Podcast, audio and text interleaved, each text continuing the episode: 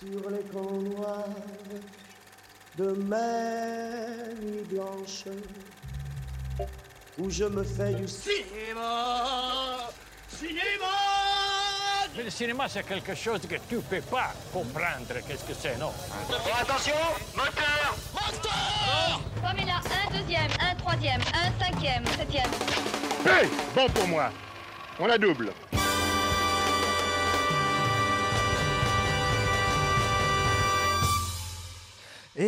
Et bonjour ou bonsoir à toutes et à tous et bienvenue dans ce nouvel épisode de Retech, votre émission qui refait le cinéma. Je suis Kev et avec moi pour l'animer, il se balade toujours avec sa prothèse dentaire et son coussin péteur. C'est le Nathan. Comment ça va Nathan? On ne peut rien lui cacher.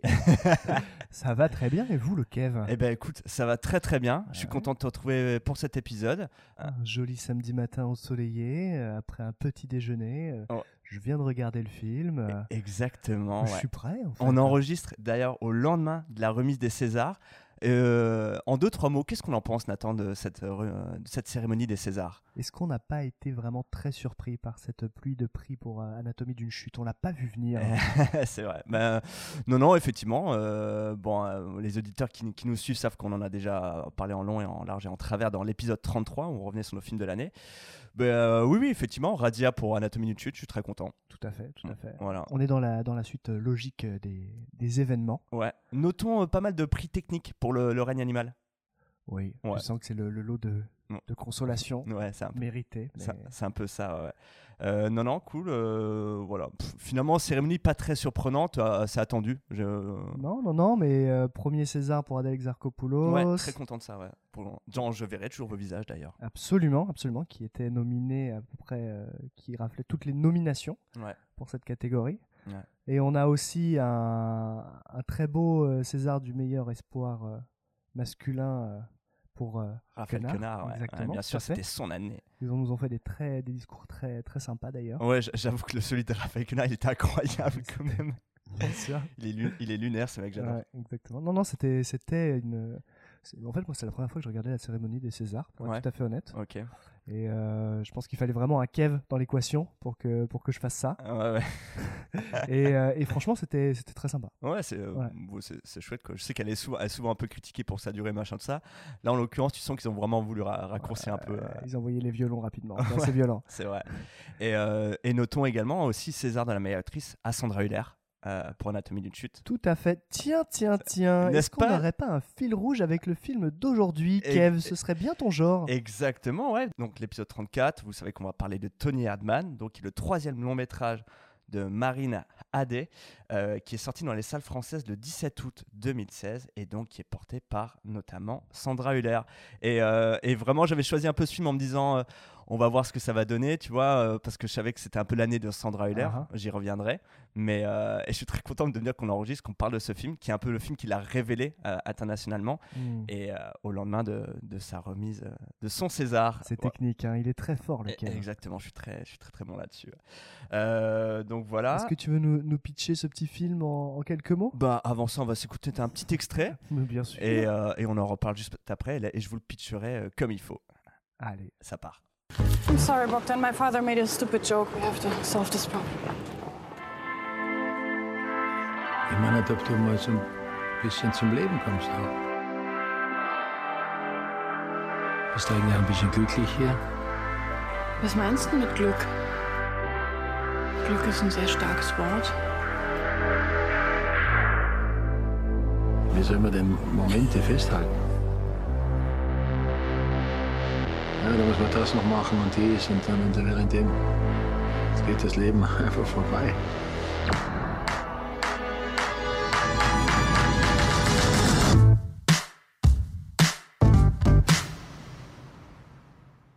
Tony Hardman, donc euh, effectivement, on vient de regarder le trailer. On est d'accord que ce trailer, il est très étrange. Oui, oui, on a, on a du mal à retrouver l'atmosphère du film. C'est alors je suis assez d'accord pour dire que c'est assez dur à vendre un film comme ça. Ouais. Mais là, euh, la distribution, euh, j'avoue, ils se sont retrouvés un peu emmêlés les pinceaux. Je sais pas trop. Exactement, ouais. même la musique est incroyable. Ouais, ouais, un truc un peu pop comme ça. Ouais, j'avoue. Euh, donc voilà, donc Tony Herman, Maren AD, porté par Sandra Hüller et Peter Simonicek. Euh, Sandra Hüller, voilà, bon, c'est vrai que j'en reparle un peu en deux-deux, mais c'est vrai qu'elle est vraiment là dans les deux gros coups, en tout cas de ces 12 derniers mois, donc Anatomie d'une chute et donc La Zone d'intérêt qui est sortie en, en janvier.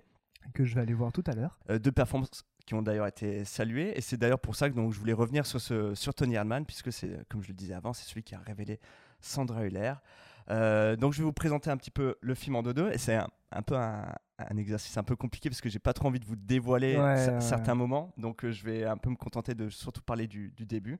Mais donc le film commence en, en nous présentant le personnage de, de Winfried, Mhm. euh, qui est un professeur de musique soixantenaire, et en, en gros on peut, on peut le qualifier de quelqu'un de très banal, si ce n'est que euh, c'est un peu un, dont la seule particularité c'est un, un mec qui fait des farces un peu tout le temps, quoi. C'est un, un déconneur comme on dit, Mais des farces très bizarres qui, qui- Ouais, qui ne font rire un peu pas- que, Oui, qui font rire que lui et qui collent pas du tout à, son, à ce qu'il est, quoi. C'est marrant. Ouais, c'est clair. Donc on le voit un peu faire des blagues au, au- au facteur, au livreur, tu vois. Il, il arbore un maquillage et, euh, Mm. et euh, il- a toujours un peu, enfin, même il, fait, il, il est un peu embarrassant auprès de sa famille, tu Ouais. vois. C'est euh, Ouais, ouais. c'est assez marrant. Dont sa propre fille, donc Inès, qui est jouée par Sandra Hüller. Euh, et alors, donc, quand il décide en fait de venir sur le lieu de travail de sa fille, donc à, à Bucarest, en, en Roumanie, Mhm. euh, euh, sa fille va devoir un peu le supporter et devoir faire, faire face à un peu un père très très gênant. Et, euh, et Surtout qu'elle, elle travaille dans une, une très grande entreprise Ouais. de conseil. ouais, de euh, consulting. Ouais, euh, Morrison, un peu genre McKinsey, tout ça. Et, euh, et en fait, son père, à un moment, va lui poser la question euh, si elle est euh, heureuse. Et en Mm. fait, à partir de là, on va voir que euh, son incapacité à répondre de la part d'Inès va l'amener à un bouleversement profond. Et donc, c'est un peu le début d'une sorte de relation père-fille assez étrange. Et je n'en dis pas plus, donc, euh, mais Et alors, toi, le Kev, Mhm. Sans piternelle question, comment Mhm. as-tu découvert ce film? Euh, je sais plus si j'en ai déjà parlé dans les précédents épisodes, mais euh, à l'époque, j'écrivais pour un site internet euh, des, un peu des, petits- des petites chroniques, des petites critiques euh, de films et tout, qui s'appelait cinésériemag.fr. Et en 2015 et en 2016, j'avais obtenu des accréditations presse pour aller au Festival de Cannes. Ah ah, Et donc en 2016, euh, j'avais été au Festival de Cannes et je l'ai découvert là-bas, en projection presse. Chouette. Et ouais, et ouais, et je me rappelle que et ça avait, en fait, ça avait pris tout le monde de court. Ça avait été un peu la sensation de ce festival. Et on a, moi, j'avoue que dans les discussions, dans les files d'attente pour aller voir les films, tout le monde parlait de ce film. Et moi, quand j'avais été le voir, j'avais été vraiment pris de court. Je me dis, c'est quoi ce truc que je viens de voir? Euh, Oui, donc tu l'as vu vraiment dans des circonstances particulières. Enfin, c'est un souvenir particulier. Ouais, ouais, donc euh, c'est vrai que je n'ai même pas présenté encore le, le genre du film, mais c'est vrai que c'est une sorte de comédie un peu dramatique, une sorte Mm. de comédie, humour un peu, un peu étrange, un peu absurde, j'y j'y reviendrai un peu plus tard, mais, mais voilà, et donc il avait une sorte un peu d'aura ce film, et, euh, et donc je l'ai découvert dans ces conditions-là, qui étaient pour moi les meilleures. Et, euh, et donc, et, et ce film depuis m'est resté en tête et tout. Donc, euh, maintenant que je vois à- à- où elle en est dans sa carrière, maintenant Sandra Hüller, ça me fait vraiment beaucoup plaisir. ouais. Carrément. Alors que toi, Nathan, il est très très frais dans ta tête. euh, Ah oui, oui, oui, oui, on peut dire ça. Littéralement J'ai- 10 minutes avant qu'on enregistre, tu venais de le terminer. Ah, disons 20, j'ai eu le temps de me faire des tartines euh, de pâte à tartiner avant, tu vois, un petit thé quand même. euh, Ouais, c'est vrai. Disons 20 minutes, ouais. Donc là, je- Ouais. ça commence à s'effacer doucement déjà. On va vite en parler du coup. Voilà, donc euh, en vous présentant un peu ce film, euh, ce qu'on peut déjà dire de Tony Hadman, à mon sens, et a posteriori, c'est que pour moi, c'est un film un peu un, un double portrait. Euh, à la fois d'abord sur le personnage de Winfried, donc le père, mais aussi surtout de sa fille Inès, dont on va découvrir que tous les deux, un peu malgré eux ou pas, ils jouent des rôles dans la société, dans la vie. Et d'ailleurs, le point de vue passe souvent de l'un à l'autre. Un peu exactement. comme, un peu comme un match de tennis, en fait, euh, pour reprendre Ouais, une ouais, métaphore euh, sportive. Ah, bah, c'est vrai que t'aimes bien le tennis, toi? Euh, J'y ai jamais joué de ma vie. Très bien. Euh, Il y a un dispositif de mise en place que je trouve assez intéressant pour nous présenter le personnage de, de Mhm. Winfried. C'était euh, donc il y a une mise en place au début avec un personnage d'un livreur de colis. Ouais. Et euh, qui arrive à la maison de, de Winfried et en fait on, on le découvre comme ça et déjà à ce moment-là Winfried il est dans une performance où il fait croire qu'il est le- euh, enfin son frère jumeau euh, qui sort de prison Ouais. euh, euh, qui a été arrêté pour avoir piégé des colis en plus. c'est vraiment absurde. Totalement. Et il arrive dans un, dans un costume mais vraiment improbable de, de peignoir avec des lunettes de soleil, une, une prothèse dentaire. Winfried, il va au bout de la gênance toujours. Ouais. Tout le temps. Très vite, on- la blague elle tombe à l'eau. On comprend qu'en fait, voilà, en fait, il c'est pas du tout le frère jumeau. Il faisait ça pour, Mm. pour plaisanter avec le livreur et tout.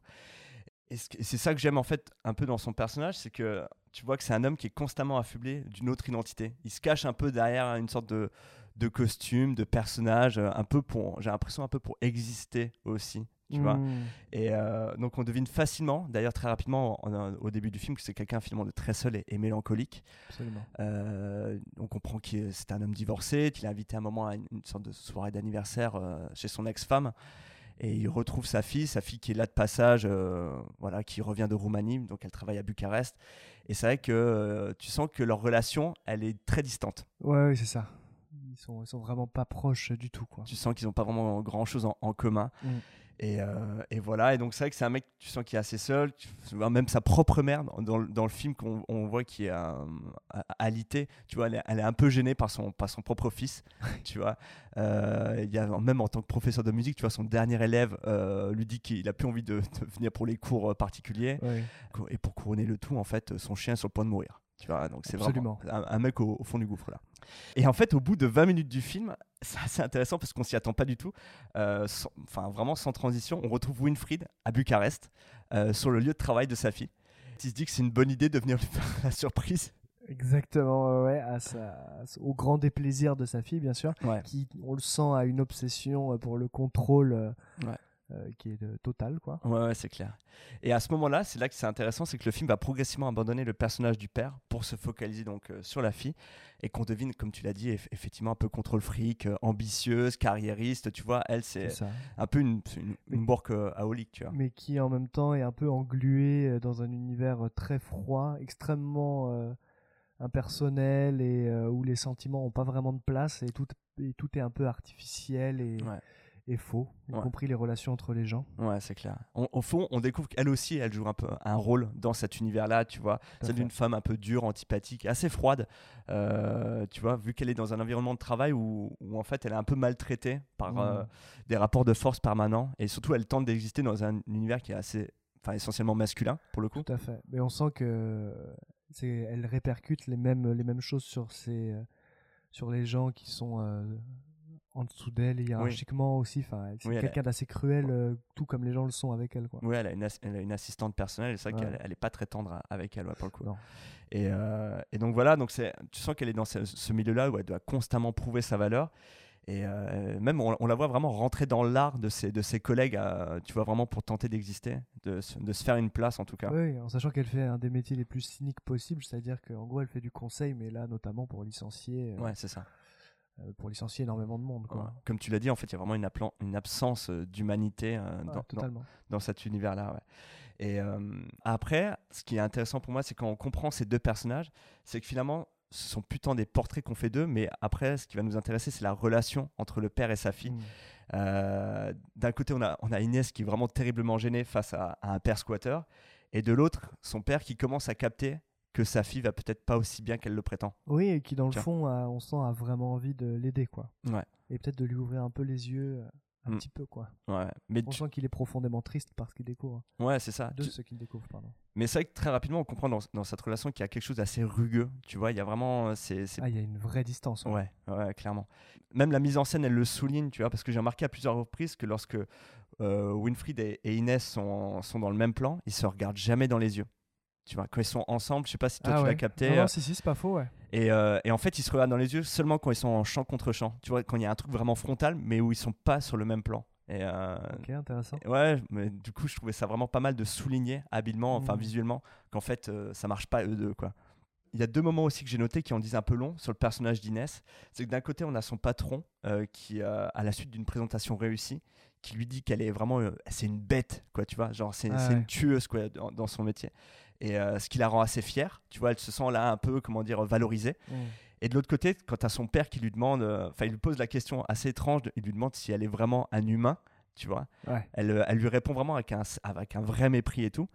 Et pour moi, ça dit quelque chose, c'est-à-dire qu'en fait, Inès, effectivement, c'est plus quelqu'un d'humain à ce stade. C'est c'est un, Oui, un, un maillon, une sorte d'un d'un mécanisme ultra-libéral. Tu vois, c'est vraiment. Exactement. Et d'ailleurs, euh, à moi, un aspect que j'ai bien aimé du film, tu vas sûrement peut-être en parler plus tard, Mm. mais c'est le contraste entre la vie qu'elle mène et le pays dans lequel elle est. C'est-à-dire qu'il y a quelque chose de. T'as vraiment l'impression que la vie qu'elle mène, c'est celle qu'elle mènerait n'importe où dans le monde, indifféremment de où elle se trouve, tu vois. Ouais. C'est un, un univers d'hôtels de luxe, de restaurants de luxe, de bars de luxe, euh, Ouais, c'est clair. de boîtes, euh, voilà, enfin, où tu sens que tout est interchangeable, et, Ouais, y compris les gens, quoi. Ouais, bah c'est un, milieu, ouais, enfin, effectivement, ultra libéral euh, et qui, qui vraiment qui te donne pas envie. Tu vois, Non, je, non, je peux pas dire qu'il y ait un. Je pense que au fond aussi, qu'il met, a une sorte un peu de critique de, ce, de cet univers-là, Mhm. mais euh, parce qu'il n'est pas vraiment non plus moqué. Mais, euh, mais en tout cas, il donne pas envie. Ça, c'est sûr. T'as pas envie de passer vraiment du temps avec ces gens-là euh, et d'aller dans ces, dans ces soirées, tu vois. Pour moi, ce film, qui sous couvert un peu d'un postulat comique au premier abord, tu vois, donc de ce père gênant, euh, avec, tu vois, cette opposition classique dans la, dans la comédie contemporaine, c'est-à-dire deux personnages que tout oppose, Mhm. euh, bah, finalement, en fait, ça révèle quelque chose de beaucoup plus profond et plus dramatique, parce que on a vraiment deux personnages qui sont un peu euh, bah, au fond du gouffre, tu vois. euh. Oui, de chacun de- pour leurs raisons différentes, mais Ouais. oui, oui, mais ils sont tous les deux arrivés au bout de quelque chose. ouais. Ouais. Et donc voir en fait cet humour-là un peu involontaire, un peu euh, inconfortable, euh, de mauvais goût, tu sais celui de, de Winfried Ouais. et tout, pour moi qui s'immisce un peu dans ce monde, Ouais. tu vois ultra libéral, assez aseptisé. Euh, pour moi c'est un peu la réunion de deux mondes qui étaient en, en vrai jamais voués à se côtoyer. Ouais, et puis surtout, c'est un monde vraiment de paraître où chaque phrase est importante et sélectionnée. Et, et lui, il arrive avec son, son, son extra dose de cringe, puisque c'est un film devant lequel on cringe pas mal quand même. Ouais, Et on rigole beaucoup, hein, mais on cringe pas mal. Et euh, c'est vrai que euh, ouais, c'est un enfer. C'est pas, c'est plus le pavé dans la mare, euh, c'est l'hippopotame dans la mare. ouais, là, ça, ah, ça- c'est vraiment, c'est vraiment vénère. ouais. Mais je repense même à la première apparition donc, de Tony Hadman. Euh, donc Tony Hadman, c'est vraiment le personnage que s'est créé euh, son Mm. père.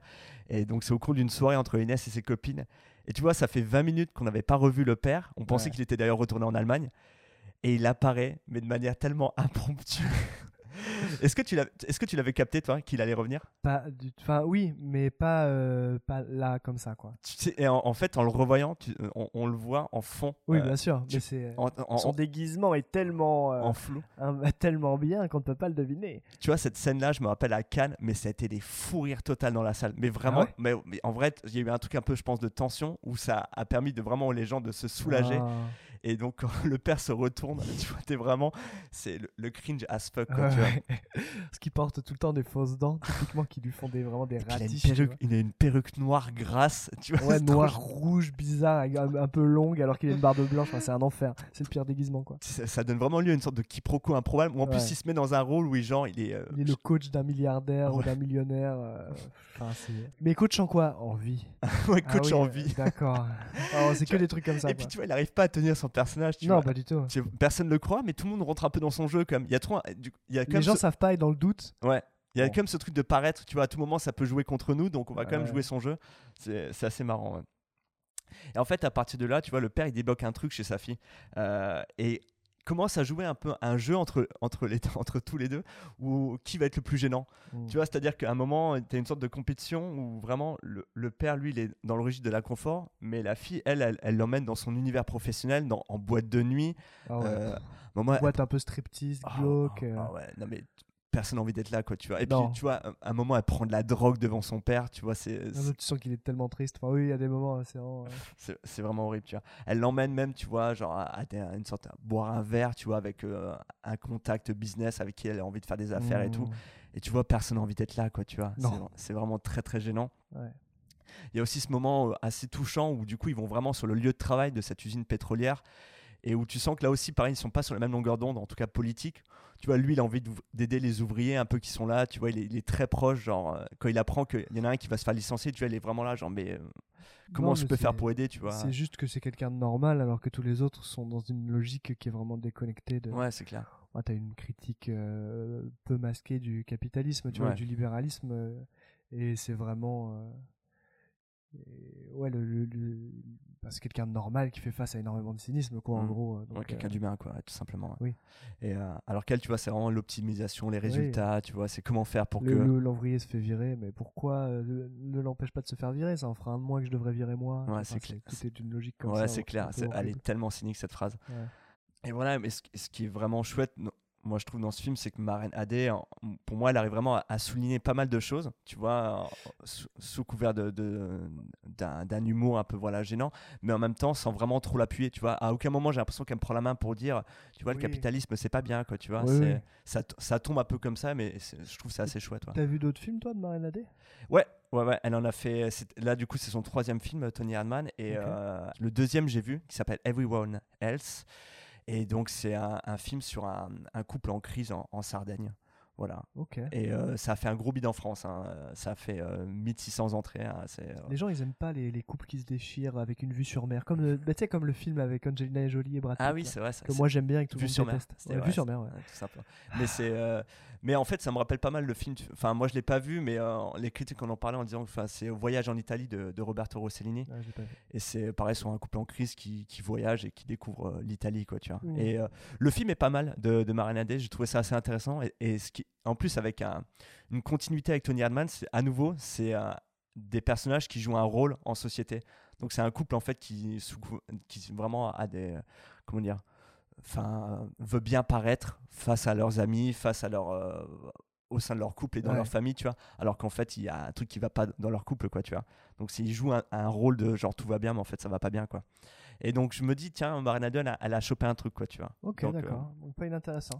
pas inintéressant, ouais. Très compliqué à trouver euh, en ligne, euh, par contre. Elle en a fait d'autres depuis? Et non, non, non. Donc depuis 2016, elle n'a pas refait de film. Ah mais ouais, euh, je- vais t'en parler un peu plus tard, mais euh, c'est surtout une productrice, en fait, plus qu'une réalisatrice. Ah. Moi, ce, que, ce que je voulais dire, et ça, ça m'intéresse de savoir ce que tu en penses et tout, c'est qu'on pas mal de, de gens ont reproché au film son manque d'ambition visuelle. Euh, parce qu'il a un parti pris ici qui est assez clair, c'est-à-dire que c'est la caméra épaule fixe. Ouais. Avec, mais bon, voilà, avec, avec des mouvements un peu imperceptibles, mais tu sens qu'il participe un peu à, à genre cette situation bizarre, tu sais. Tu sens que c'est- est, pas très confortable. Ouais, ouais, mais en fait, c'est un film où tu, tu sais pas trop comment naviguer ce film de long en large. Et, pour moi, ça marche euh, à la fois autant visuellement que. Je pense que c'est un film à côté duquel il est très facile de passer. Ouais. Mais en même temps, c'est un film qui peut vraiment créer un engouement comme celui que tu décrivais euh, à Mm. Cannes. Là. Ouais. C'est un peu un, un ovni, quoi, en fait. Parce que c'est un film qui est, euh, qui est assez long. Fait euh, 2h45, je crois. Ouais, truc comme ça. 2h45 exactement. Et en fait, euh, alors moi je veux dire une chose déjà, c'est que j'ai été extrêmement surpris par le fait que je me suis pas ennuyé une seule seconde alors que le Mm. film est très, a un rythme assez lent, en fait met du temps à se mettre en place, etc. Mais en fait l'atmosphère du film Mm. est vraiment, euh, est vraiment très chouette et en fait tu te laisses porter un peu par cette ambiance, par ces personnages. Alors, moi je- personnellement je trouve que la, la durée en l'occurrence euh, est pas du tout un problème. Ouais. C'est vrai que c'est un film, tu sais pas trop où ce film t'emmène. euh, Mm. et visuellement euh, un peu de la même manière aussi je trouve je Ouais. sais pas mais euh, donc je peux comprendre la critique ça peut paraître peut-être un peu austère par moment moi je trouve que ça sert bien le propos du film Je suis totalement d'accord avec ça. et ça pêche pas enfin à aucun moment je me suis dit tiens c'est un peu euh, c'est un peu sec tu vois c'est un peu aride non je me suis jamais dit ça parce que c'est- pas ce sur quoi tu te concentres Bah, euh, exactement. en premier lieu Pour moi, c'est ce qui marche en fait, c'est c'est l'écriture des personnages, des situations. Ouais. En fait, et moi, je suis captivé par ça, tu vois. Et- et moi je trouve que ce qui m'a le plus captivé c'est la subtilité avec laquelle c'était touchant Ouais, exactement. Euh, parce qu'il y a plein de moments où tu dis ah ce serait bien s'il poussait un peu le- les potards tu vois Ouais. Euh, qu'on tu vois que ça sorte un bon coup tu vois. Ouais. et ils le font jamais Ouais. Et en fait euh, il y a des scènes qui sont il y a des scènes marquantes il y a des scènes vraiment cool et tout mais et ça reste toujours subtil et un peu il y a beaucoup de non-dits il y a beaucoup Ouais, ouais. il y a beaucoup de choses qui sont euh, euh, qu'on laisse le, le spectateur deviner et s'approprier tu vois et ce Ouais. qui est euh, en fait ce qui est agréable ce qui donne une douceur au film aussi tu vois Mm. je trouve Ouais, c'est clair. Mais, euh, mais d'ailleurs, là-dessus, c'était vraiment d'ailleurs l'intention de, de, de Marine Adé, c'est-à-dire de. euh, comment dire de, Il ne fallait pas que ce soit visuellement quelque chose d'es- d'esthétisant. Tu vois, elle, elle voulait vraiment que ce soit les comédiens qui emportent euh, les gens. Et du coup, elle leur laisse vraiment euh, du temps pour s'exprimer. Il y a- il y avait, alors, il y a, apparemment, il y avait beaucoup de répétitions, tout ça. Mais il y a aussi du temps un peu de l'improvisation, des choses, de faire durer aussi des moments un peu, tu vois, gênants. Euh, Ouais, mais tu sens, hein, il y a des moments où je me disais, c'est marrant qu'il coupe pas. Ouais. Et ça continue. C'est- long et tout. Tu te dis, tiens, là, ça. Mais en vrai, tu pouvais dire à, des moments, là, on peut couper, là, on peut donner un peu du, du rythme, Ouais. du peps, tu vois. Mais en même temps, je trouve que ça sert aussi le film dans l'autre sens, oui, tu vois. ça, ça, ce serait un film différent. Elle, son parti pris, c'était vraiment que la caméra suive les comédiens et, euh, et qu'elle les quitte un peu, pas vraiment, tu vois, et que la longueur des plans participe aussi justement à ce, à ce moment un peu d'inconfort, tu vois. Ouais. et de, de se mettre un peu au- à la place du personnage d'Inès, quoi, tu vois. Et inversement aussi, hein, de, Winf- de d'ailleurs. Et euh, elle, elle, elle dit que sa référence absolue, c'était euh, John Cassavetes, tu vois, genre les films euh, Une femme sous influence, tout Ah ça. ok, bonne ref. Ouais, et euh, donc du, juste une caméra qui est là et qui capte en fait des comédiens euh, qui déclament un texte, hein, mais euh, où c'est vraiment eux qui t'emportent, quoi. C'est l'émotion plus que le visuel, tu vois. Hmm. Donc voilà. Euh, on peut pas d'ailleurs en parler un peu en l'air de deux des, des comédiens. Du donc sans- casting, ouais, j'allais te demander d'ailleurs. Ouais. Parce que là, euh, c'est quand même, euh, c'est quand même un très chouette casting. Très très bon. hein, ouais. Ouais, ouais, bah, notamment les deux comédiens principaux. Donc, Sandra Hüller, ouais, et Peter Simonicek qui joue son père, ouais. Ouais, ouais, bah à l'époque, moi, Moi, je le découvre en plus, Simonicek, pour le coup. Bref, alors bon, je vais, je vais tout de suite euh, en parler, mais c'est vrai que pour le coup, lui, c'est un, un acteur autrichien et qui était surtout euh, réputé dans le domaine du théâtre. Uh-huh. Il avait fait un petit peu des, enfin des, Ah, des- c'est marrant, ça peut se sentir un peu euh, quand, on, quand tu le dis maintenant, Mm. Ouais. c'est vrai. ouais. pas mal de téléfilms, de, enfin, de séries et tout. Et, Peter Simonicek est, est décédé l'an passé, à l'été 2023. D'accord, donc voilà, mais il a surtout une carrière dans le théâtre pour le coup. Ok. Voilà, mais c'est, mais, euh, mais c'était un peu sa consécration pour lui aussi ce rôle-là en tout cas. Ah bah Et- totalement, ouais, c'est un sacré rôle euh, un- qui porte totalement. Ouais. Ouais, ouais. C'est euh, ouais, ouais, c'est un, un sacré personnage. Une, une vraie carrure. C'est vraiment une sorte d'un peu de. un- sorte- Ouais, mais il dégage euh, une espèce de douceur Ouais, aussi et de. En fait, il, il a beaucoup de subtexte, tu sais, quand il joue, je sais pas comment dire, tu vois, mais c'est c'est très fin comme approche. Ouais, ouais, c'est clair. Bon, et Sandra Hüller On a déjà tout dit, hein. Ouais. César. euh, bah, bah, du coup, mérité quand on voit, quand on voit le film. Moi, j'avoue que Anthony Alma, je la, je la trouve incroyable. Ouais. tu sais, je me rappelle dans l'épisode 33, tu disais, euh, tiens, Sandra Hüller, dans Anatomy Minute, elle joue un, un personnage qui est froid, tu vois. Ouais. Bah, là, c'est un peu pareil, tu vois. Mais parce que physiquement, c'est ce qu'elle dégage aussi. Ouais. Tu sais, euh, euh, le côté blonde, visage assez pointu, tu sais, anguleux, et quelque chose, elle a quelque chose comme ça, tu vois, elle a un regard et une bouche. Enfin, c'est le genre de personne. Tu sais, il y a des personnes quand euh, quand ils sont un visage neutre, ils font peur un peu, Ouais. euh, homme comme femme, tu vois. Et elle, c'est un peu son cas. Mm. Je trouve qu'elle a ce truc un peu euh, intimidant de prime abord. Ouais, ouais. Alors qu'à côté de ça, elle peut avoir une grande douceur. Ah bah, quand elle a reçu son César, elle était bien délurée. Hein. Tu m'étonnes. mais, mais oui, oui, je suis d'accord. Et donc, bah, tu, vas aller, tu vas aller voir la zone d'intérêt. Dans la zone d'intérêt, c'est un personnage à, à peu près pareil, tu vois. Mais je pense qu'on l'a. Oh, oui, enfin, pas tout à fait pareil non plus, un peu plus. euh, Ah, c'est- une autre forme d'ultralibéralisme. ouais, c'est ça. non, non, mais, euh, mais du coup, c'est un personnage à nouveau très froid, quoi, tu vois. C'est... Bon, tu verras, on en reparlera. Oui. Et donc, ça me permet de rebondir en, en te demandant, toi, Nathan, moi, je sais, moi, je sais pas toi, mais moi, je suis très, très client, tu sais, de, donc, de la comédie euh, un peu absurde, façon type Les Monty Python ou même de Quentin Dupieux, tu vois, par exemple. Ouais, mais bon, là, on est moins dans l'absurde que ça quand Ce même. que je veux dire, pour moi, ça, c'est de la comédie d'inconfort. Tu vois, oui, c'est- oui, pas tant. Moi, je trouve pas ça. C'est il y a des situations absurdes, mais pour moi, c'est pas une comédie absurde. Ouais, ouais, attends, Je ouais. trouve pas, en tout cas. Non, non, c'est pas, pas absurde, c'est pas comme genre The Lobster ou quoi, tu vois. Mais il y a des situations bien absurdes. ouais. Ouais, mais, euh, mais en fait, il y a ce terme qui, du coup, qui est utilisé dans le cinéma américain, qui est la, la cringe comédie. Tu vois, et pour moi, c'est vraiment ça, Ah, ce film, tu vois. Par contre, ouais. C'est, euh, c'est en fait la cringe comédie, du coup, pour le résumer en deux deux, c'est vraiment c'est le fait d'être si mal à l'aise qu'en fait ça nous fait rire. Tu vois. Ouais, ouais. Mais c'est- D'ailleurs, euh, Kev, t'étais pas très loin quand je regardais le film. Et... Ouais, je pense que toutes les sections, j'étais là, mais non, mais oh, et Ouais, ouais, à pouffer comme un débile. Ouais, j'entendais que c'était vraiment des rires nerveux. Ouais, ouais, tu sais que ça, ça, ça prend au, au cœur, quoi. tu vois, t'es là, genre. J'aimerais tellement pas être à leur place. Mais tu vois, le- la cringe comédie, c'est vraiment c'est l'humour un peu bah, à la The Office, tu vois, c'est Ricky Gervais, euh, c'est Lou- Louis C.K., tu vois, c'est même. euh, Enfin, je sais pas si toi tu connais les séries de Nathan Fielder, Du style? The Rehearsal ou Nathan For You. Ah, je vais regarder. Et, euh, et ça, c'est pareil, c'est de l'humour enfin, malaise, quoi, tu vois. Ok. Et, toi, euh, t'aimes bien ça, plus que moi. Ouais, moi, je le supporte physiquement, je le supporte mal génétiquement. Il y a un truc pour lequel Moi- je suis pas équipé, c'est ça. Moi, j'avoue, bah, il y, y a un humour, entre guillemets, je trouve qu'il a un, un- un peu sophistiqué et qui me touche un peu. Ouais. Euh, Après, je dis ça, mais j'adore The Office. Ouais. Mais ça me met vraiment à mal, tu vois. Et ce film, je l'ai beaucoup aimé, mais pour moi, c'est. Ah mais ça rude. mais ça m'empêche pas tu sais c'est comme The Office moi il y a plein de fois où des fois je suis obligé de mettre pause et de souffler un bon Ouais, coup mais parce toi, que En plus, t'es un hérétique, t'es Office US. ouais ouais j'avoue Steve Carell Alors que c'est Ricky Gervais. mais j'aime bien vrai. Ricky Gervais aussi tranquille Je suis sûr que tu l'as pas vu en anglais encore. si si je Ah ouais je terminé bien sûr Et tu préfères quand même US Ouais. c'est le vieux puriste chiant. ouais j'avoue Non, mais quand même, Ricky Gervais. Euh, non mais je suis d'accord que c'est très bien mais en vrai j'a- j'avoue ce qu'en fait Steve Carell moi ça Oui, m'emporte sûr, bien sûr. et du coup en, en Allemagne la cringe comédie elle a deux appellations euh, donc la Schadenfreude. Donc c'est Ah, la Schadenfreude. et bien sûr, Bien sûr. c'est connu. C'est connu. et en fait c'est la joie que l'on peut tirer du malheur d'autrui.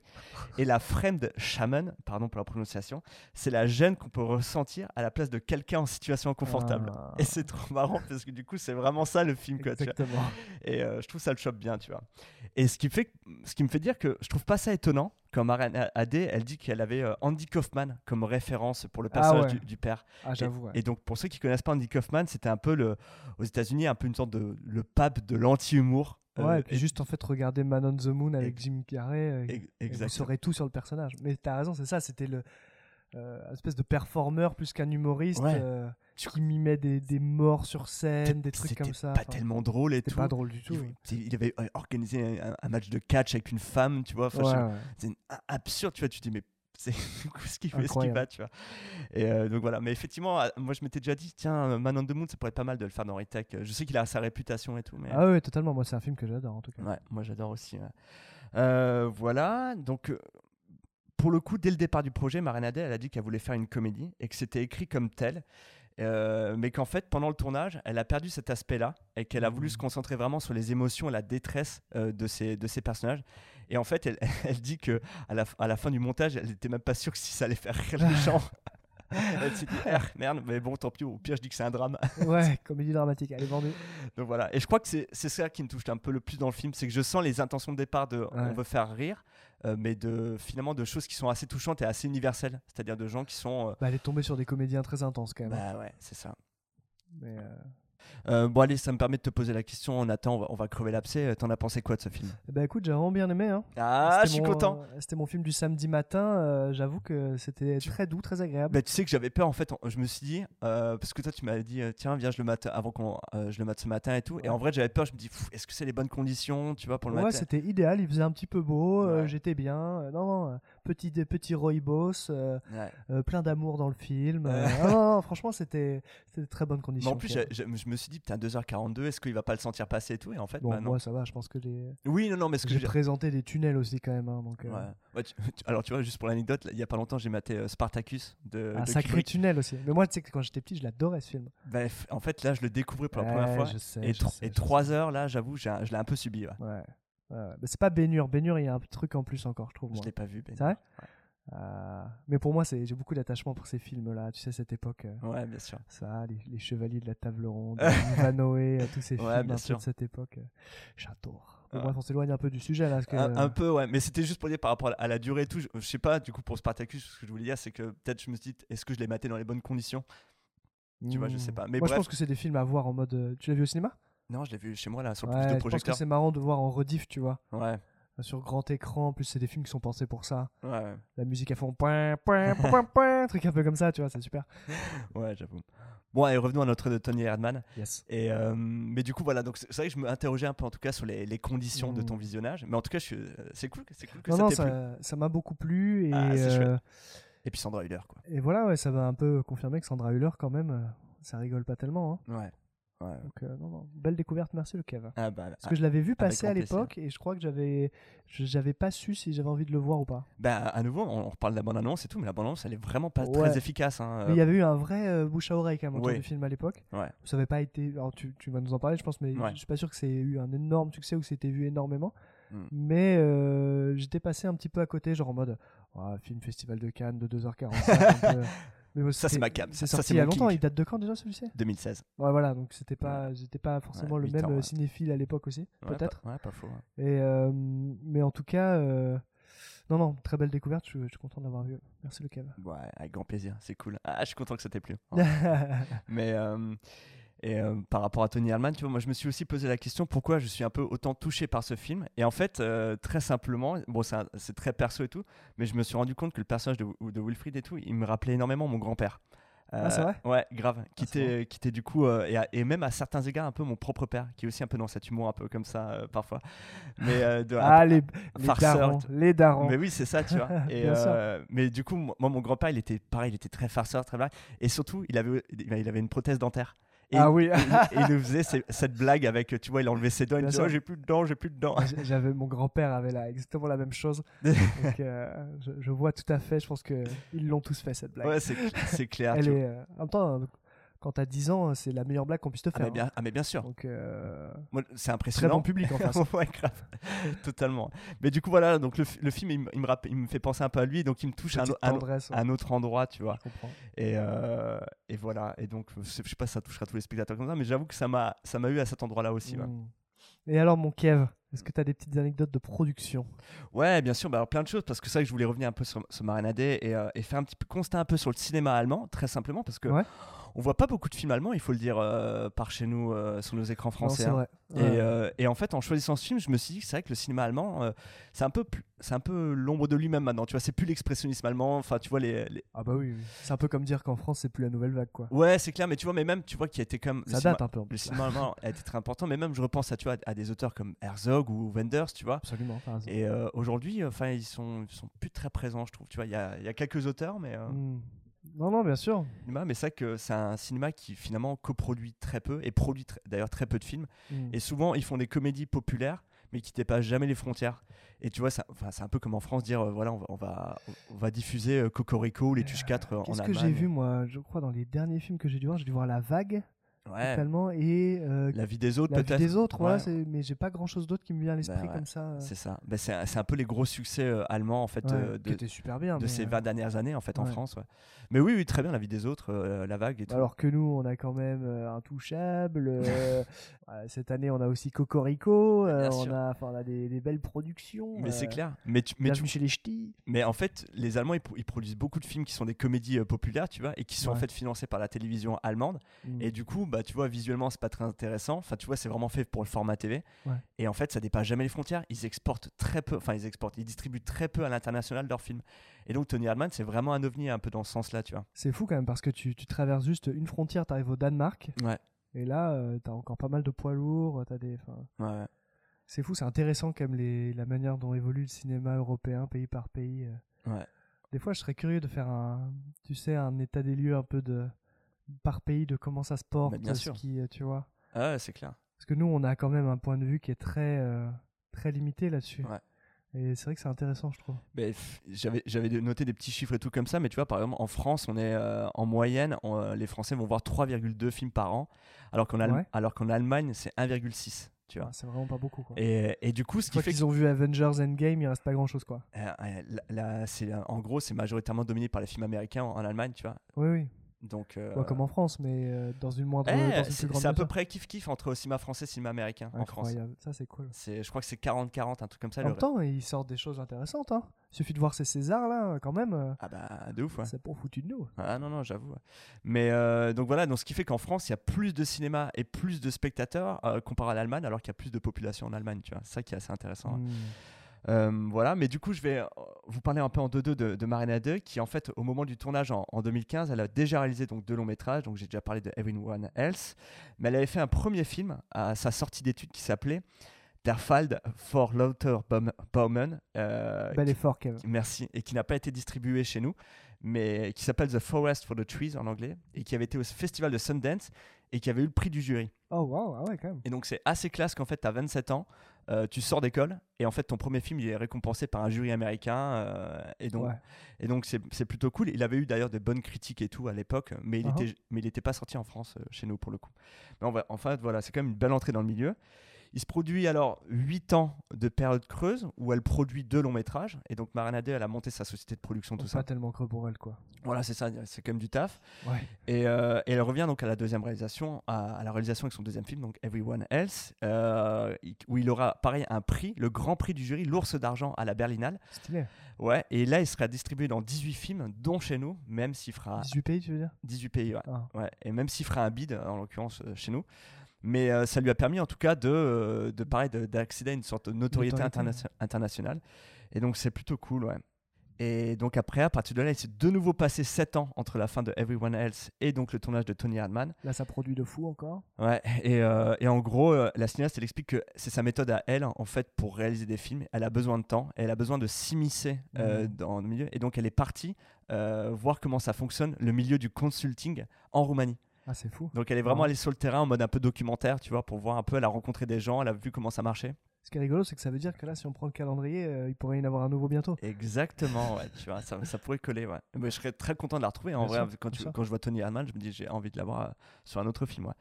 Mais elle, a- mais elle produit effectivement beaucoup, beaucoup d'autres films, ouais.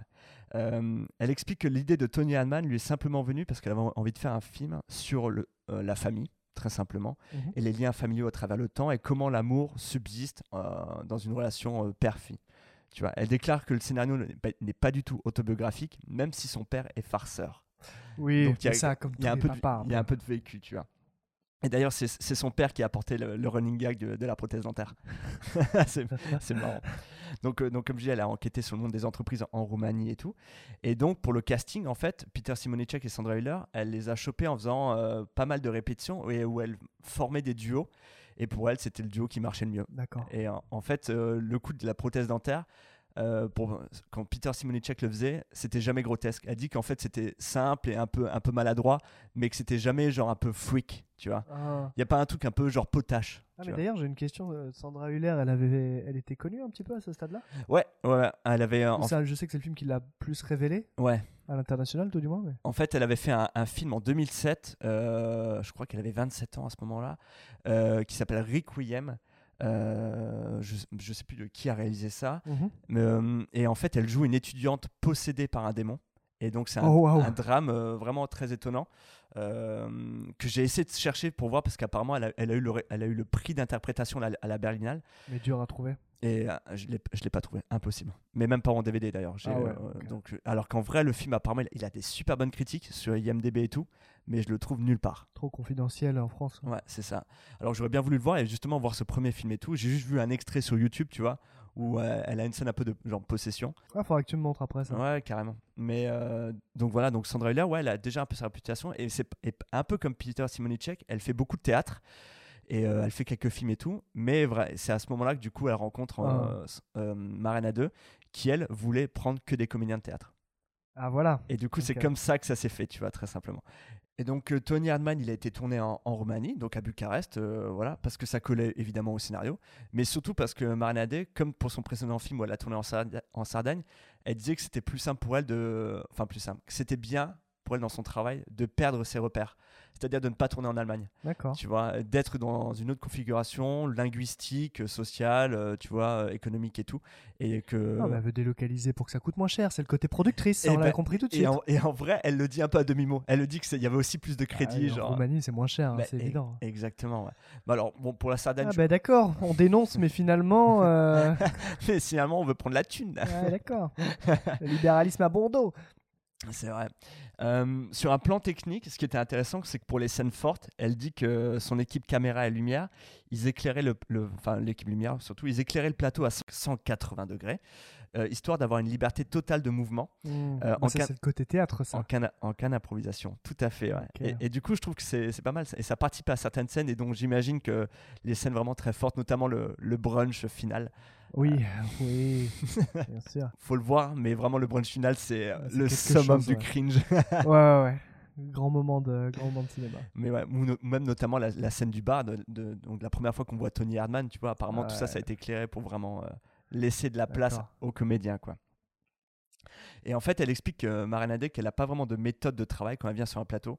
Euh, Il y a beaucoup de répétitions en amont, beaucoup de, de- de- tu vois, Uh-huh. le texte est très écrit, mais, euh, mais tout peut changer une fois sur le plateau. Et euh, ce qui explique un peu un tournage assez éprouvant. Euh, Sandra Hüller, elle a évoqué des prises, enfin des scènes qui allaient jusqu'à 40 prises. Euh, Oh. petite vibe euh, David Fincher. Tu vois. Ah ouais, 40 prises, c'est long. hein. Ouais, bah, pour ceux qui n'ont jamais été sur un plateau, c'est vrai que c'est, enfin 40 prises, c'est une matinée de travail en fait.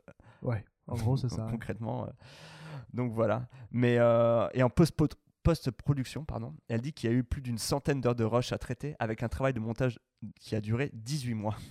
Oh la vache. Donc voilà. Donc sa méthode de travail. Centaine d'heures? Imagine Ok. le truc quoi.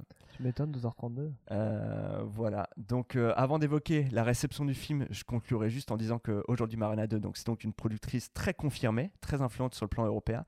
Elle est par exemple à l'origine de la trilogie des Mille et une nuits de Miguel Gomez. Euh, récemment, on a pu la voir à la production du film Les Herbes sèches de Nuri Bilge Ceylan, ou même Spencer de Pablo Larraín, le biopic de Lady Ah, Diana avec euh, Kristen Stewart. Ok. Voilà. Donc j'aimerais effectivement, comme tu l'as dit, beaucoup la retrouver à la réalisation. Euh, Peut-être prochainement, vu que ça fait 8 ans qu'on ne l'a pas vue derrière en une caméra. euh, qu'elle continue à produire des bons films. Exactement, ouais. Donc, je- comme je l'ai dit euh, précédemment, le film il a été présenté au Festival de Cannes en compétition officielle. Ah ah Voilà. Euh, ovation générale. Euh, à la projection euh, tapis rouge, moi, du coup, je n'étais pas là-bas, mais apparemment, c'était une standing ovation de T'étais huit- pas là-bas Eh non, j'avais ta pas mon... belle robe Balenciaga euh, bustier blanche. J'avais oublié mon nœud papillon. Ah, Merde. Euh, standing ovation de 8 minutes. Euh, en gros, C'est long, 8 minutes. hein. tous les voyants ont ouvert pour que, pour que le film soit cité au palmarès, n'est-ce pas? Euh, Donc le- la critique internationale lui a remis le prix de, de la presse, tu vois, pour le coup. Mais le jury, à l'époque présidé par George Miller, euh, Mad Max, Fury Road, n'est-ce pas? Euh, L'a complètement oublié au palmarès. Il- Aïe, ah. il, a rien reçu. complètement euh, nada. Ça manquait de buggy. Nada pour le film allemand. Ouais. Euh, c'est à l'époque euh, donc c'était moi Daniel Blake de Ken Loach qui avait eu le, le- Ah ouais la Palme d'Or. Ouais. Ok, d'accord. Pas mal, hein, ceci dit, mais Ouais. puis bon. Ah, moi j'ai pas trop aimé moi Daniel Blake. C'est mais c'est Ken Loach quoi, tu vois. Ouais. Puis là on est vraiment au bout du, du style Ken Loach quoi. Ouais, c'est clair. Néanmoins, Tony Hadman sera nommé à l'Oscar du meilleur film étranger, qu'il perdra face au film Le Client de Asghar Farhadi. Euh, Ah ouais, mais en même temps j'avoue, Et voilà. Mais pas mal. C'est un, c'est un bon match quoi. Ouais, quand même. hein. Et puis euh, Asghar Farhadi, moi j'avoue, j'aime beaucoup. hein. Ouais. Euh, néanmoins, il fera une radia au prix du film européen en obtenant 5 prix meilleur film, meilleure réalisatrice, meilleure actrice, meilleur acteur, meilleur scénario. Bam Bon, la totale. Donc tu vois, sur un plan européen, euh, a quand même une belle consécration pour un film qui avait été un peu oublié jusque-là, tu Mm. vois. Et également, on peut le citer, euh, Si Deutsche Filmpreis, ce qui est un peu les Césars allemands. Quand même, Bon, pareil. Donc ça, ça aussi, c'est plutôt cool. Euh, c'est marrant parce qu'au Festival de Cannes, Marana Adé, euh, Adé, elle dira en interview qu'elle ne s'attendait pas à ce qu'on apprécie autant le film. Euh, elle avait déjà eu affaire à des critiques sur ses deux précédents longs métrages et elle disait qu'en gros, elle s'attendait à ce qu'il y ait des retours négatifs de type euh, c'est trop long, c'est trop chiant, pourquoi, la- pourquoi cette femme elle est trop froide, c'est pas drôle, tu vois. Ah. Et donc en fait, elle dit qu'elle a été pris de court par l'enthousiasme autour du film, ce qui est, ce qui est plutôt Ouais, cool. parce qu'elle a réussi en fait à attraper quelque chose de très original. Ouais. Donc qui est pas, enfin c'est un film qui ressemble pas à beaucoup d'autres films. ça Mais ouais, c'est un- mais vraiment, c'est un film qui jongle un peu sur, sur deux tableaux, tu vois, vraiment Ouais. constamment entre le- la comédie et le drame, et, et- mais vraiment, c'est un super dosage, je trouve. Ouais. Donc, tu es autant touché que amusé, tu vois, il y a un truc, qui- moi, qui vraiment m'emporte euh, totalement. ouais. Euh, J'en ai même pas parlé, tiens, mais c'est que le, le film, il a pas coûté très très cher. hein, Oui, j'imagine. donc 3 millions de, 3 millions de dollars. Voilà pour le coup. Euh, et donc au box-office, en France, euh, le film il a fait 337 000 entrées. Pas mal, franchement. Et en vrai, Pour un film allemand, euh, et, et ben exactement. En fait, sur le papier comme ça, on pourrait croire que c'est pas beaucoup, tu vois. Mais pour un film allemand, c'était le meilleur euh, succès depuis La vie des autres euh, en 2007, qui avait fait 1,5 million d'entrées. Ah ouais, énorme carton là pour le coup. Et c'est d'ailleurs de- encore aujourd'hui le film allemand qui a le, le mieux marché depuis. Ah wow. Tu vois, en France, il n'y a pas eu d'autres films qui ont, qui ont fait mieux. En même temps mérité hein. Bah ouais.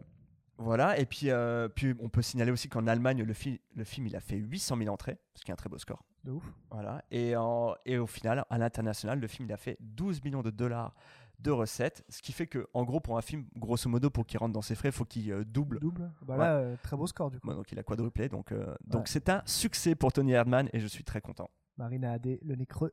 Exactement. Et côté critique, parce qu'il faut aussi un peu en parler, tu vois. Ah. euh, Ah, tu vas nous citer quelques. Qu'en ont pensé les Inrocks? Euh, ouais, bah alors, du coup, c'est marrant parce que c'est vrai que j'ai l'édition Blu-ray là, là devant moi et tout. Et c'est vrai que c'est marrant derrière, à- à- sur la jaquette. Bon, tu sais, c'est vraiment les critiques qu'il y a sur les DVD. Ah, tu, elles, vois. sont, elles sont bateaux les critiques. Tu vois, mais l'humanité qui dit un film qui rend heureux. Euh, Ah, ça c'est l'enfer, c'est la pire, je pense. Télérama, une comédie hilarante et émouvante. Oui, Ok, bon. ok. De l'émotion, du rire et de l'amour pour première. Ça- Eh ouais. Voilà, toujours le top.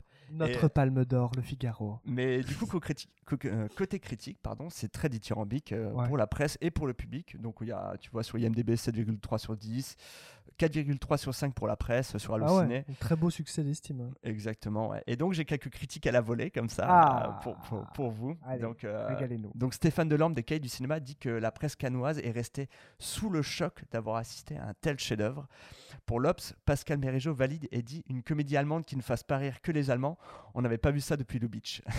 Oh, c'est dur. Mais c'est vrai que j'ai appris que du coup, il y a un cliché un peu qui, qui dit que les Allemands ne sont pas drôles. Oui, c'est un, stéréotype. ouais. Ouais. Toi qui es un homme qui vient de la frontière pourtant. Bah ouais, tu tu vois. le savoir. et euh, pour Ouest France, Gilles Cardeux concède un seul défaut à ce Tony Hadman, il aurait gagné à être plus court. Pour le reste, c'est un délicieux délire. Néanmoins, quelques plumes n'ont pas été conquises. Ah. Et je pense à Pierre Murat de Télérama qui Ah oui. estime que tout est ringard et navrant. Mais ma préférée, la, Ah. la palme de la critique qui défonce, euh, revient à Philippe Lagouche de La Voix du Nord qui dit Marénadé se part d'un humour bavarois qui pèse sur l'estomac. Avec son esthétique à la Derrick et la manière disgracieuse dont sont filmés les acteurs, Tony Erdmann est d'une laideur qui blesse le regard. oh le tir ah, celle-là, elle est vénère. Ah Prends ouais. ça dans les dents, euh, Ah Marraine. En plein dans le ménisque. euh, bonne nuit, bonsoir. Donc voilà. Euh, L'édition Blu-ray que je tiens devant moi, pas très intéressante parce qu'il n'y a qu'un seul bonus, euh, donc un, un entre- un entretien avec Marinadé qui, Kev fait, triste du coup. bah ouais, qui fait 10 minutes et qui est sur YouTube d'ailleurs. Donc vraiment achat euh, inutile. Non, j'abuse. bon voilà, c'est de, la- l'avoir en physique, c'est cool. Et, euh, et en plus en, belle qualité, force, en Kev. belle qualité Blu-ray. Mais sinon, si ça vous intéresse, le film est disponible sur les bonnes plateformes de location vidéo, donc Orange, Apple TV, Univers Ciné, Amazon. Voilà. Euh, pour conclure, sachez qu'un remake américain de Tony Hardman avait été envisagé. Voilà. Euh, et sur le papier, en vrai, c'était très prometteur. Euh, donc en 2017, c'était Adam McKay. Euh, je sais je sais plus si vous voyez qui c'est, c'est le réalisateur de The Big Short, Don't, Look Up, ou même euh, Anchorman. Toi, je sais que tu adores Ah, laisse tomber. Et en fait, lui, il voulait seulement produire le film. Ouais. Et il voulait le produire avec Will Ferrell euh, Ah. et Kristen Wiig. Et donc, euh, Ça marche pas quand même. et Maren Adé était à la, à la production. Kristen Wiig devait jouer le rôle d'Inès. Ouais. Euh, Bill Murray avait été envisagé pour le rôle du père. Ah, voilà, ok, d'accord. Moi, je pensais que c'était Will Ferrell dans le rôle du père. Non, non, Will ah Ferrell, il devait possible. seulement produire aussi. D'accord, stylé. Et ah en oui, fait, si, si, Bill Murray, pour... ouais, bah, il a cette vibe un peu là, ouais. mais très vite, ils l'ont oublié et ils ont pensé à Jack Nicholson.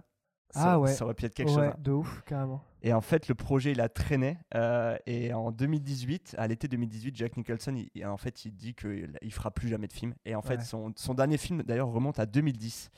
Euh, Jack Nicholson, c'était d'ailleurs pour le film Comment savoir, euh, qui était pas très très bien. C'était une comédie romantique avec Owen, euh, Mm. Owen Wilson. Voilà. Euh, D'après IMDb, le projet il est toujours à l'état de développement, donc avec toujours Kristen Wiig, euh, voilà. Et c'est Lisa Cholodenko qui est censée le réaliser. Le réaliser Qui a fait quoi, elle? Qui avait euh, réalisé le film Tout va bien, The Kids Are Alright. Ah, ça me dit quelque chose Julianne Moore et euh, Mark Ruffalo. Je l'ai pas vu. Je... Ça me dit quelque chose, écoute. Bon. Mais à savoir qu'on n'a pas de nouvelles de ce projet depuis 2018. Donc autant dire que c'est un peu un projet pour moi tué dans l'œuf. Ouais. Voilà. Mais c'est Euh, pas très grave, non? Bah non, parce qu'on peut se contenter de l'original qui est très bien en fait. Ouais, Voilà. tout à fait. Le remake américain euh, pff, n'est vraiment pas obligatoire pour toutes les palmes d'or euh, Voilà. du monde. Ils, Donc- ont- ils veulent pas en fait. Il y a pas un projet de remake pour Anatomie d'une chute d'ailleurs? Américain? J'ai pas Oh, vu ça quelque Sérieux? Oh non, l'enfer. part Oh, il y en aura un bientôt, t'inquiète pas. Oh, putain. Ça va se passer dans les Rocheuses. J'en- Ouais. peux plus. si t'as les mecs sont incapables de Avec Julianne. Moore dans le rôle de, de Sandra Hüller. Ah, Mais en plus, le film il cartonne aux États-Unis. Le c'est- mari, ce sera euh, Owen Wilson. le- le- Moi, c'est en, en vrai le drame quoi. Si tu fais un remake Ce d'Anatomie serait d'une qui l'avocat sexy? Ryan. Gosling. Non Ah non, faut pas Trop sexy. Trop sexy, non. Ah, ouais, euh, je sais pas. Pas facile, hein. Ouais, non, pas facile. On va y réfléchir, on vous dira. Et le chien, Snoop, qui c'est qui Ouais, bon. Euh, non, bah voilà. euh, donc on se contentera de l'original, c'est très bien. Voilà. Euh, À nouveau, je vous le rappelle, Tony Hardman de Marina 2, c'est très très bien. Et ça vous permet de découvrir l'un des premiers rôles, en tout cas, qui a permis de révéler Sandra Hüller. Et euh, voilà, et Sandra Hüller, je pense qu'on va en entendre parler encore pendant quelques temps. Et, Tout à fait. euh, et je m'en réjouis parce que c'est vraiment une excellente comédienne. Voilà. Nathan, encore quelque chose à dire? Bah non, écoute, euh, très content d'avoir vu à nouveau euh, un film euh, de notre bon cinéma européen euh, Ouais. et d'avoir découvert, euh, d'avoir découvert cette petite euh, pépite. Ouais. Et euh, très chouette, je peux que vous le recommander. C'est Très- une grande douceur, c'est drôle, c'est. Drôle, touchant. Moi, euh, c'était mon film du samedi matin. Ouais. ouais. Voilà. Eh ben c'est cool. Bon, là, tant mieux. Je suis content. Je suis content que c'était plus. J'avais vraiment en plus un, un doute hein, pour le coup. Mais euh, Non, non, vraiment jolie découverte. bon bah super. Euh, pour les auditeurs, vous, bah, n'hésitez pas à nous faire des petits retours si vous avez vu ce film et ou si vous allez le voir. En tout cas, on espère qu'on vous a donné envie. Vous connaissez la petite ritournelle, donc on est sur tous les bons agrégateurs de podcasts. Euh, N'hésitez pas à le partager, à le dire à tous vos amis, à vous abonner également pour recevoir les notifications à chaque fois qu'il y a un nouvel épisode et à nous mettre des 5 étoiles. Euh, ça nous aide à monter dans l'algorithme. Voilà. Euh, on est aussi présent sur Instagram et Facebook. Sur Instagram, on montre beaucoup de choses, beaucoup de films, et, notamment ce qu'on a pensé des Césars, par exemple hier. Voilà. Et on va se quitter sur un extrait de la BO du film. Euh, voilà, je, je sais même plus si c'est quoi la BO du film? Ah bah d'accord. Ouais, Ah bah d'accord. J'ai pas fait mon choix, mais il n'y a, pas vraiment de BO dans ce film. Non, c'est pas ce qui est le plus marquant. Moi, je sais même pas ce que je prends comme On morceau. va mettre un morceau des Beatles. Yes. Here come the sun. Ouais, je pense que je pense que c'est bien. Allez. Moi, moi, bon chant bavarois. Tu Ah vois. voilà. C'est voilà, ça qu'on voilà, veut. voilà. que du carnaval, tu sais.